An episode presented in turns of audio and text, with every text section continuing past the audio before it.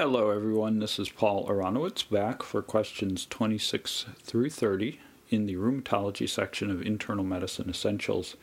Uh, before I begin, though, I just want to mention a couple of important developments in these podcasts. Uh, the first one is that we have new cover art. So if you're streaming from Mountain Lion or downloading uh, from Mountain Lion on SoundCloud, you'll notice that we have a new cartoon mountain lion in a white coat with a stethoscope. Uh, I was the creator of that, so feel free to leave comments on SoundCloud if you approve or disapprove. I'm happy to get some different cover art if you'd rather uh, listen to this in the accompaniment of more serious cover art than the cartoon mountain lion, uh, although I'm partial to it myself, of course, as the creator. The second big development is that we're now available on iTunes, so if you'd rather subscribe through iTunes or listen through your iTunes collection, uh, you're welcome to do so there. These are continuing to be free podcasts that you can download either from SoundCloud. Uh, I have made them publicly available as well as downloadable with each upload that I do, and you can also download for free on iTunes. So uh, I also want to thank the American College of Physicians, uh, Dr. Phil Masters there. Um, there are many authors involved in writing the MKSAP Internal Medicine Essentials who contributed to these volumes. Uh, you can get a list of those contributors uh, from the website for Internal Medicine Essentials, and I really appreciate the ACP's willingness to have us uh, both uh, narrate and tape and upload these recordings because uh, they see this as being an important component of internal medicine education for medical students, whether they're going into internal medicine or not. Um, so, enjoy the new cover art, and I hope you can take advantage of the fact that we're now available on iTunes as well as on SoundCloud. Uh, and after announcing that this was available on iTunes yesterday, I did notice a significant uptick in listens uh, to these questions. Um, we're somewhere in the neighborhood of a thousand uh, downloads or listens to date on SoundCloud, so we'll see what happens now that we're available on iTunes. without further ado, uh, we'll start with item 26. A 20 year old man is evaluated for a six month history of low back pain accompanied by prolonged morning stiffness. His symptoms improve over the course of the day, but he is now unable to play recreational soccer. Rest and physical therapy have not improved his symptoms. Use of acetaminophen or ibuprofen provides only partial relief. He has no other pertinent medical history and takes no additional medications. On physical examination, vital signs are normal. There is no loss of normal lumbar lordosis, and flexion of the lumbar spine is decreased. The low back and pelvis are tender to palpation. Pain increases when the patient crosses his legs. Reflexes and muscle strength are intact. Radiographs of the lumbar spine and sacroiliac joints are normal. Which of the following studies is most likely to establish the diagnosis in this patient? A. Bone scan. B. Commu- computed tomography, or otherwise known as CT, of the sacroiliac joints. C. Magnetic resonance imaging or MRI of the lumbar spine, or D. MRI of the sacroiliac joints. And again, those choices are A. Bone scan, B. CT of the sacroiliac joints, C. Magnetic resonance imaging of the lumbar spine, or D. MRI of the sacroiliac joints. Well, I would consider this to be a fairly advanced question, and hopefully you will know more than you did before you initially uh, thought about this after we discussed the answers. So the answer here is D, which is uh, that the patient uh, should get an MRI of the sacroiliac joint. So let me go into the reasoning for that. So this patient most likely has ankylosing spondylitis, and Magnetic, magnetic resonant imaging of the sacroiliac joints is the most likely thing that will establish the diagnosis. Radiographic evidence of sacroiliitis is required for definitive diagnosis and is the most consistent finding associated with this condition. So, in terms of the clues in that question, really uh, one of the big clues was the fact that the pa- patient has pain which increases when he crosses his legs, which is indicative of sacroiliac joint inflammation. Uh, the uh, fact that he has uh, decreased flexion of the lumbar spine is a clue to ankylosing spondylitis, but is somewhat uh, less specific than the fact that he has pain uh, when he crosses his legs. Uh, so, the onset of ankylosing spondylitis usually occurs in the teenage years or in the 20s, and it usually uh, manifests as persistent pain and morning stiffness. Again, this patient has morning stiffness involving the low back that is alleviated with activity. Uh, it can also be associated with tenderness of the pelvis, which this patient also is noted to have on physical exam. That was also a, a helpful finding. So the earliest radiographic changes involved the sacroiliac joints, which is why that's where the money is in this test question.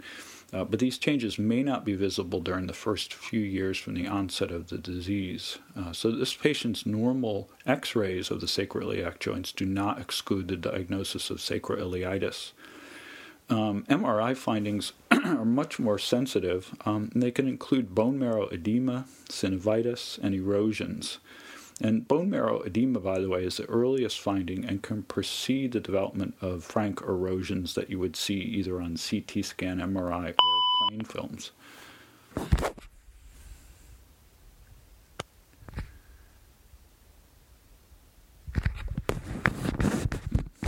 Got a little beep in my recorder there. I'm not sure what that was about. Perhaps the battery is growing low.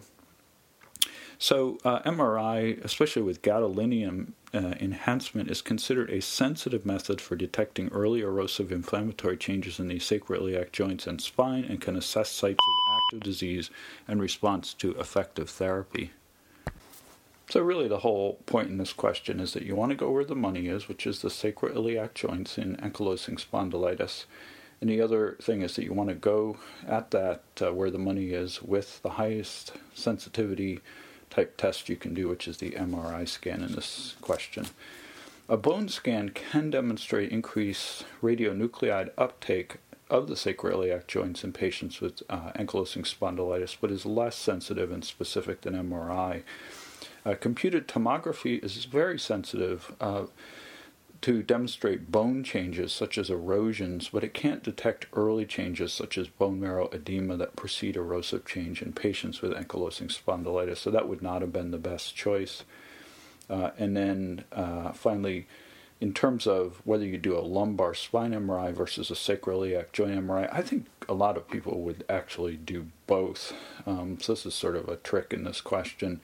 However, um, the Changes in the lumbar spine can be detected on MRI, but they're usually preceded by changes in the sacroiliac joints. So if you're looking to make the diagnosis earlier, you'd go for the sacroiliac joints, plus minus the lumbar spine as well, since he has symptoms there. So the key point in this question is that MRI is considered the most sensitive imaging study for detecting early erosive inflammatory changes in the sacroiliac joints indicative of ankylosing spondylitis when uh, radiographs are normal. Uh, by the way, if the radiographs had been abnormal, I'm not sure that you necessarily would have had to uh, get the $5,000 uh, MRI scan.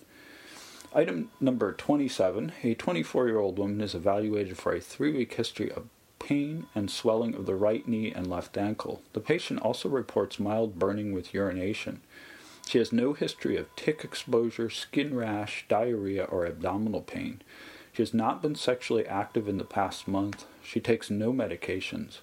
On physical examination, vital signs are normal. Musculoskeletal examination shows swelling, tenderness, warmth, pain on range of motion, and an effusion of the right knee.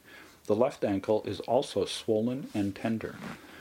Serologic studies for Lyme disease are negative. Urinalysis reveals 18 leukocytes per high power field and 2 plus leukocyte esterase, but is otherwise normal. Aspiration of the right knee shows a synovial fluid leukocyte count of 7,500 per microliter and negative gram stain. Synovial fluid culture results are pending. Which of the following is the most appropriate next step in management? A anti-nuclear antibody testing, B, rheumatoid factor testing, C, synovial fluid testing for Lyme disease, or D, testing for chlamydia trachomatis infection. I'll give you a moment to consider that. Again, the answers A, anti-nuclear antibody testing, B, rheumatoid factor testing, C, synovial fluid testing for Lyme disease, or D, testing for chlamydia trachomatis infection. So the answer in this particular question uh, would be D, uh, which would be testing for chlamydia trachomatis infection. And uh, this is also a fairly advanced question, but one you would be expected to know for the internal medicine shelf, the USMLE Step 2, and probably for the internal, me- in fact, for sure for the internal medicine board exam if you're a resident listening to this recording. Uh, this patient should have urine nucleic acid amplification testing for chlamydia trachomatis infection. She has an acute arthritis of the right knee now, the, I'm going to tell you that I disagree with the explanation in this book that says she has an enthesitis of the left ankle, at least based on the information we're giving. She has at least an arthritis of the left ankle. So she has acute arthritis of the right knee and the left ankle, along with urethritis, all of which can occur with disseminated gonococcal infection. The explanation in the internal medicine essential says she has an enthesitis of the left ankle but just to clarify my disagreement with uh, their uh, characterizing her presentation is that we're not told that she has tenderness at any of her entheses. So, what are entheses? Entheses are areas of the bone where ligament or tendon insert. So, a good example that would be where the Achilles tendon inserts in the heel. That would be an entheses. And if they describe tenderness at that point, that would be an enthesopathy or enthesitis. And they're not describing that in the question. Um, they're including it, and it's a little bit unfair, I have to say. Uh, so, in the absence of any recent history of sexual activities, findings are more suggestive of reactive arthritis that can develop after C. trachomatis infection. So, reactive arthritis occurs in both men and women, and enthesitis and oligoarthritis are common. Remember, oligoarthritis is just a few joints involved. Uh, polyarthritis is a bunch of joints involved. The classic triad of arthritis, urethritis, and conjunctivitis occurs in only about one third of patients, and symptoms typically develop two to four weeks after an infection. So remember that classic triad arthritis, urethritis, and conjunctivitis. The old uh, can't see, can't pee, can't climb a tree. So the can't climb a tree is the arthritis part. The can't see is the conjunctivitis or uveitis part. Um, and then the can't pee is the urethritis part. But keep in mind that only a third of patients get all three of those things at once, and so they can have two or less uh, symptoms and still have reactive arthritis. Also, remember that we used to call this uh, this complex of symptoms uh, and findings Reiter syndrome, but we no longer call it that because Reiter, it turns out, was a Nazi, and so now we refer to this disease as reactive arthritis. So the classic pathogens associated with reactive arthritis, of course, include most commonly Chlamydia trachomatis, but other enteric pathogens such as Campylobacter, uh, Salmonella, and so forth have been linked with it. Gonococcus has been linked with it, and a number. There's a number of other sort of um, indefinite ones, not quite proved but suspected. Um, so C. trachomatis infection can be asymptomatic. Uh, an examination of the urine sample can establish the diagnosis. So, in, if infection is uh, proved to be present, antibiotic treatment is warranted, and sexual partners should also be counseled and treated. But the treatment for the actual arthritis and enthesitis and so forth is nonsteroidal anti inflammatory drugs as first line therapy for the musculoskeletal symptoms uh, the antibiotics will not be effective in treating the reactive arthritis. And I can tell you the cases that I've seen of this particular entity, uh, nonsteroidal anti-inflammatory drugs have worked wonders, like 24 hours, and they're 80% better. So you definitely want to pull out the nonsteroidals early in this disease. As far as anti-nuclear antibody testing, which was, I believe, uh, choice number A, um, or letter A, uh, so uh, that's helpful in the diagnosis, of course, of uh, systemic lupus erythematosus. And you can get arthritis, of course, in lupus. You can also get pyuria, which uh, typically occurs uh, in the situation where there's glomerular nephritis. Um, but SLE would not be associated with lower urinary tract symptoms such as frequency and urgency, as in this case. and she has nothing else going for SLE, so she should not have made this choice. Remember, if they're going to give you a question with SLE in it, they're going to give you some other characteristics, as they did in earlier questions in this uh, section about lupus. Rheumatoid factor, uh, not a terrible choice, but uh, you know, for the 19th time here in this section, remember the RF can be uh, present in approximately 70% of patients with rheumatoid arthritis. But this disorder, as you know by now, typically presents with symmetric small joint polyarthritis. Remember, it's usually symmetric, not always early on, but usually symmetric and small joint polyarthritis. What joints does it attack? Tends to be the metacarpophalangeal as well as the proximal interphalangeal joints. And this does not explain this patient's urinary symptoms as well as her pyuria, so it would not have fit well in this question. Now, this is another thing I'm going to ding this question on. I think this question should be thrown out in the next version or it should be altered. Um, patient's negative Lyme disease serology results indicate she has, does not have Lyme arthritis, and testing the synovial fluid for Borrelia burgdorferi infection is not needed. In patients with Lyme arthritis, testing by polymerase chain reaction can detect, detect B. burgdorferi DNA in the synovial fluid but a synovial fluid PCR test has not been widely validated for use. But I will tell you that um, this is one of those situations where we're trying to practice high value care, and there's no history that we're given in this test question that this patient had exposure to uh, Lyme uh, endemic area. So, what would those areas be? It would be Minnesota, uh, upstate New York, Dutchess County, Ulster County uh, Old Lyme, Lyme, Connecticut, East Haddam, which is in that area around Lyme and Old Lyme, uh, Fire Island, uh, and so forth and so on. So, if the patient does not report having been in a Lyme endemic area, does not report a rash or a tick bite, you shouldn't be getting uh, the Lyme disease serology. So, I uh, disagree with them having ordered that based on what we're told in the test question, but perhaps there was more information that they didn't tell us, which led them to think that the Lyme serology was indicated. So don't order it if it's not indicated, is the bottom line. Um, and of course, if you shouldn't have ordered it and it came back negative, then that's nice and reassuring for all of us, but you sure, certainly shouldn't send a B. burgdorferi DNA in the synovial fluid.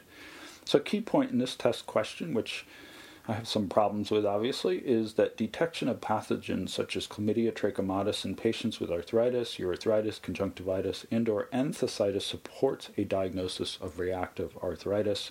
Know this disease. You will get a question on it, probably on the shelf and/or step two of the USMLE, and for sure the ABIM exam.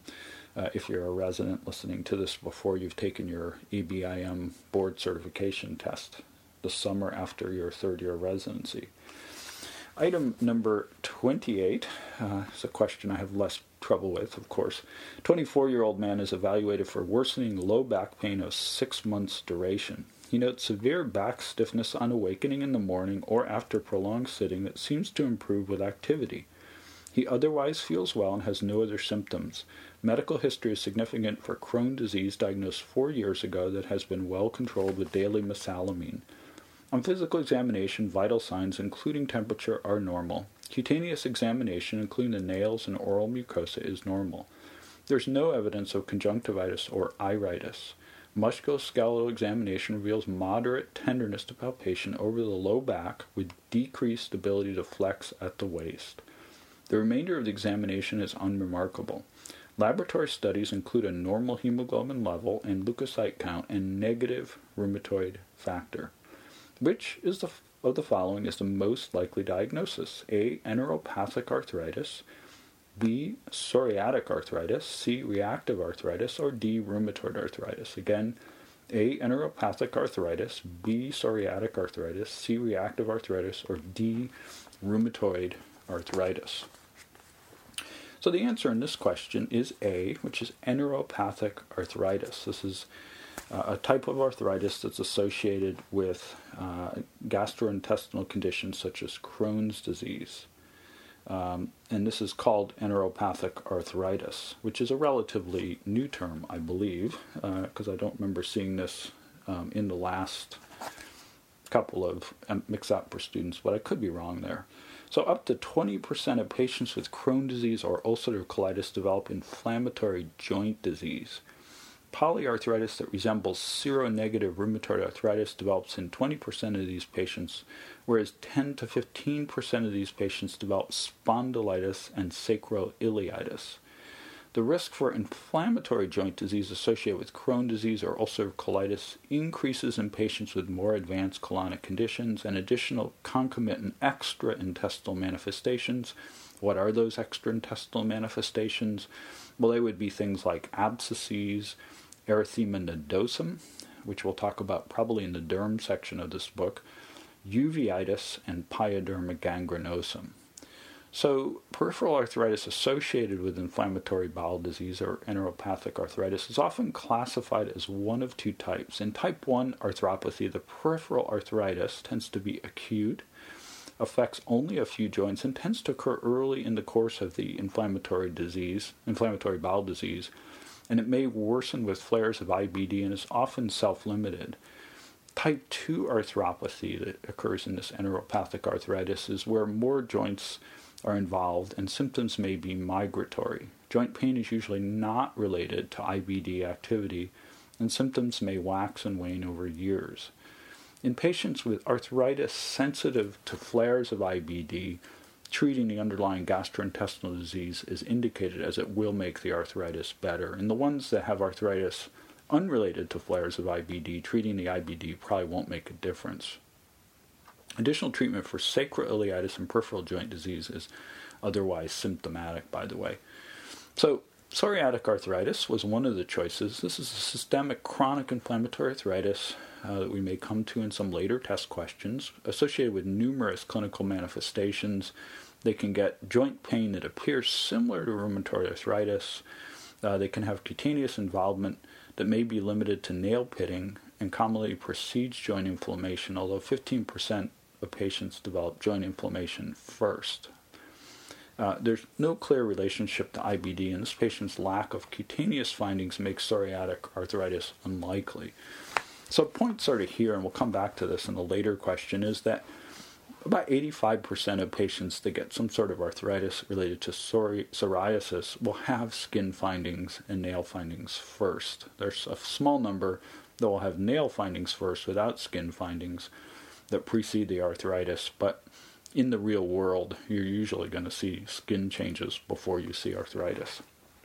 So, as far as reactive arthritis goes, we talked about that in the last test question. Um, that usually manifests within two months of an episode of bacterial gastroenteritis or non gonococcal urethritis, as in the last question, um, in a genetically predisposed patient. Um, so, in this particular question, uh, the patient does not have uh, urethritis, um, it does not have conjunctivitis, just has arthritis. So it makes reactive arthritis less likely, and they don't really give you a history of sexual being sexually active, so that he'd be at risk for um, uh, non-gonococcal or chlamydial uh, trachom- C. trachomatis infection. So um, since he has none of those things, this would not be reactive arthritis. And finally, rheumatoid arthritis, which sort of beaten this poor disease to death. It's a symmetric, usually symmetric polyarthritis that involves the small joints of the hands and feet as well as other joints throughout the body, and is a consideration in a differential diagnosis. Um, but it does not have an association with inflammatory bowel disease. So when you see something like that in one of these test questions, they're usually not going to give you a patient with two different diseases. Um, it's sort of considered uh, outside the norm, uh, and so this patient wouldn't be presenting with rheumatoid arthritis in a setting where they already have Crohn disease.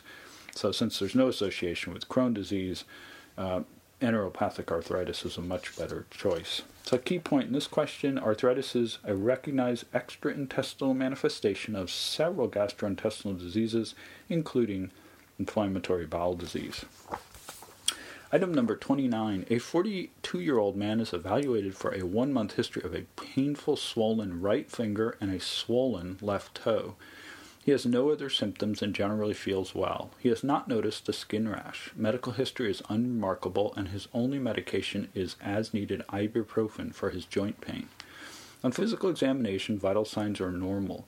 The right third distal interphalangeal joint is swollen with localized tenderness to palpation and pain with active and passive range of motion.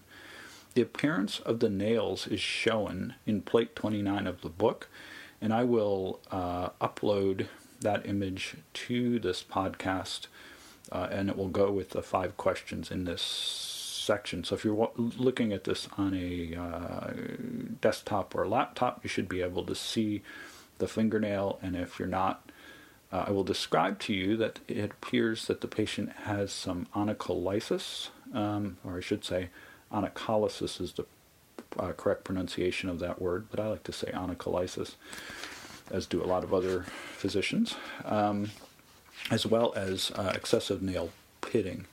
So examination of the left second toe shows fusiform, that's sort of the entire thing with a tapering effect, swelling, and mild diffuse tenderness with decreased active and passive range of motion. There's onycholysis or onycholysis of several toenails, including the left second toenail. The remainder of the examination is normal. Which of the following is the most likely diagnosis? Choices are A. Lyme arthritis, B. Osteoarthritis, C. Psoriatic arthritis, or D. Rheumatoid arthritis. Again, choices A. Lyme arthritis, B. Osteoarthritis, C. Psoriatic arthritis, or D. Rheumatoid arthritis. So, the correct answer in this question is C, which is uh, psoriatic arthritis. Um, so, psoriatic arthritis is a systemic chronic inflammatory arthritis associated with numerous clinical manifestations.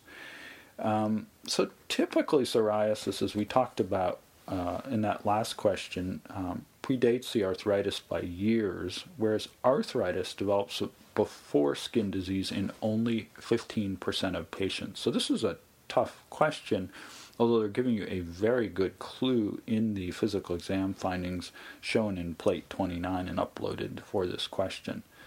Although there's a poor correlation between the severity of skin and joint disease, there's a good correlation between the severity of nail disease and the severity of both skin and joint disease. So it's a bad nail disease like onycholysis, which by the way is separation of the nail from the nail bed, and it usually occurs in a distal to proximal fashion. So that's onycholysis, separation of the nail from the nail bed, uh, as well as the pitting. So the more severe that is, the more severe the skin and joint disease tends to be. Psoriatic findings may also be limited to just nail pitting and onycholysis. There's five patterns of joint involvement in psoriatic arthritis. So there's involvement of the distal interphalangeal joints, there's asymmetric oligoarthritis. Remember, that's just a few joints being involved with arthritis. There's symmetric polyarthritis, which can look similar to that of rheumatoid arthritis. And then there's arthritis mutilans, which is extensive osteolysis of the digits with striking deformity. And finally, there's spondylitis. So, the characteristic features of psoriatic arthritis include enthesitis. Remember, that's inflammation of sites where tendons or ligaments insert into bone. Dactylitis, which is inflammation of an entire digit, sometimes described, by the way, as sausage digit. If you've ever seen it, it's pretty remarkable. And tenosynovitis, which is inflammation of the synovial sheath surrounding a tendon. So this patient has findings characteristic of psoriasis psoriatic arthritis, including inflammation of a distal interphalangeal joint and dactylitis, or sausage digit of a toe. And then the other kicker is that he has uh, nail changes, including pitting and onycholysis.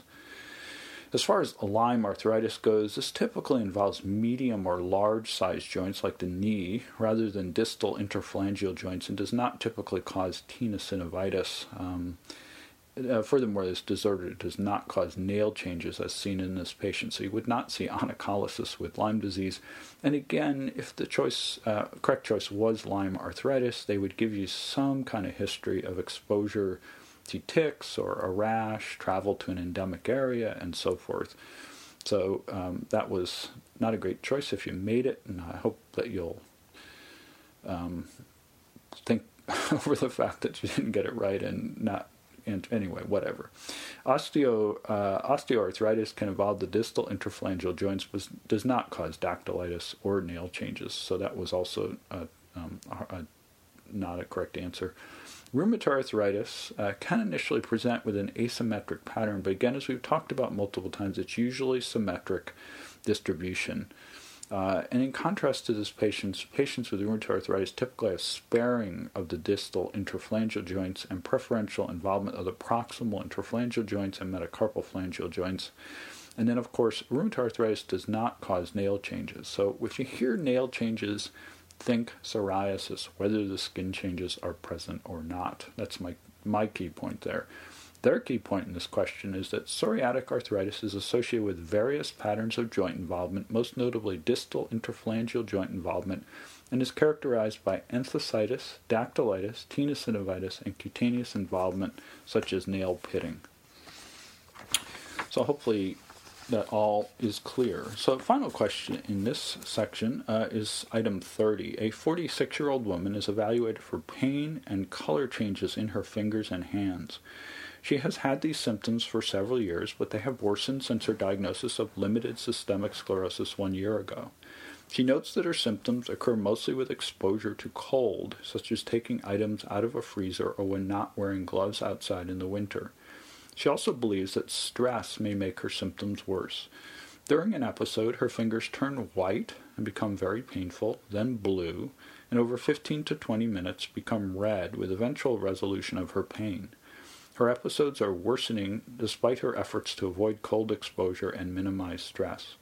Medical history is significant only for gastroesophageal reflux disease, and her only medication is omeprazole. On physical examination, she is afebrile, blood pressure is 122 over 68 millimeters of mercury, and pulse rate is 82 per minute. Examination of the hand shows sclerodactyly, but with evidence of normal perfusion. The radial and ulnar pulses are normal bilaterally. The remainder of her examination is unremarkable. Which of the following is the most appropriate additional treatment for this patient? Aha, a treatment question, but you have to know what the disease is to know what the treatment is, right? So A, amlodipine, B, iso, isosorbide dinitrate, C, metoprolol, or D, prednisone. Again, choices A, amlodipine, B, isosorbide dinitrate, C, metoprolol, or D, prednisone. So the particular answer in this question was A, which is amlodipine. This patient has what's known as Raynaud phenomenon, which I think you all probably picked up on, which is present in more than 95% of patients with systemic sclerosis and is particularly likely to develop in patients with limited cutaneous disease. The most appropriate treatment for this patient is a long acting dihydropyridine calcium channel blocker such as amlodipine. So, uh, to talk about systemic sclerosis a little bit here, it's classified according to the degree of skin involvement. So, there's systemic sclerosis with limited cutaneous involvement or CREST syndrome. And what is, you know, you always get asked this on the wards and in class and so forth. What does CREST stand for? Well, CREST, C is for calcinosis which occurs in the fingertips.